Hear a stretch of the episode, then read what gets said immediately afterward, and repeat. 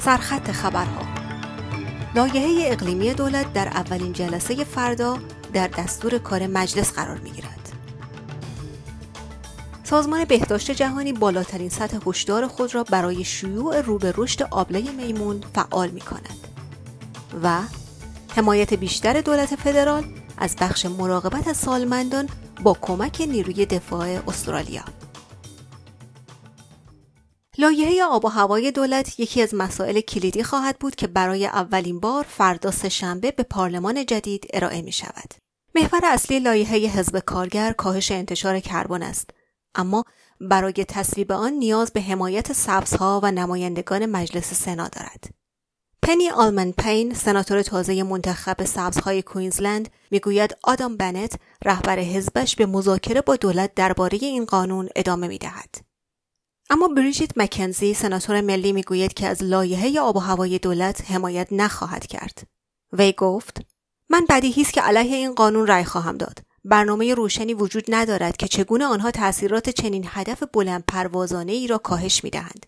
همه ما می‌دانیم تغییرات آب و هوایی در حال رخ دادن است. همه ما می‌دانیم که تاثیرات آن در کجا احساس می شود. ما نیاز به گذار به یک اقتصاد کم انتشار داریم که به کسی لطمه ای نزند. سازمان بهداشت جهانی بالاترین سطح هشدار خود را برای شیوع رو به رشد آبله میمون فعال کرده است و این ویروس را یک وضعیت اضطراری بهداشت عمومی و نگرانی بین المللی اعلام کرده است. این نامگذاری به این معنی است که سازمان بهداشت جهانی اکنون این ویروس را نیازمند به واکنش هماهنگ بین المللی می داند. اگرچه دستوراتی را بر دولتهای ملی تحمیل نمی کند.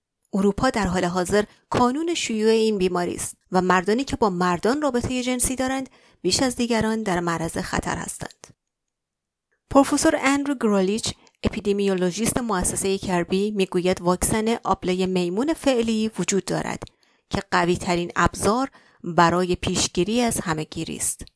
تدروس قبریسوس رئیس سازمان جهانی بهداشت می‌گوید که خطر جهانی متوسط است و بعید است در حال حاضر تجارت یا سفر بین المللی را مختل کند. دولت فدرال در حال گسترش حمایت نیروی دفاعی به بخش مراقبت از سالمندان است. چرا که یک سوم از مراکز مراقبت سالمندان استرالیا با شیوع کووید 19 دست و پنجه نرم می کند. وزیر دفاع ریچارد مالز اعلام کرده است که بیش از دویست پرسنل پزشکی نظامی دیگر در هفته های آینده در خانه های سالمندان مستقر خواهند شد. پزشکان و پرستاران نیروی دفاع پس از جلسه شبانه مقامات بهداشتی و دفاعی فدرال تا اواخر سپتامبر به خدمت در این مراکز ادامه خواهند داد. شنوندگان عزیز این پادکست خبری امروز دوشنبه 25 جولای سال 2022 میلادی بود که من بهار قهرمانی در SBS فارسی آن را تقدیم حضورتان کردم.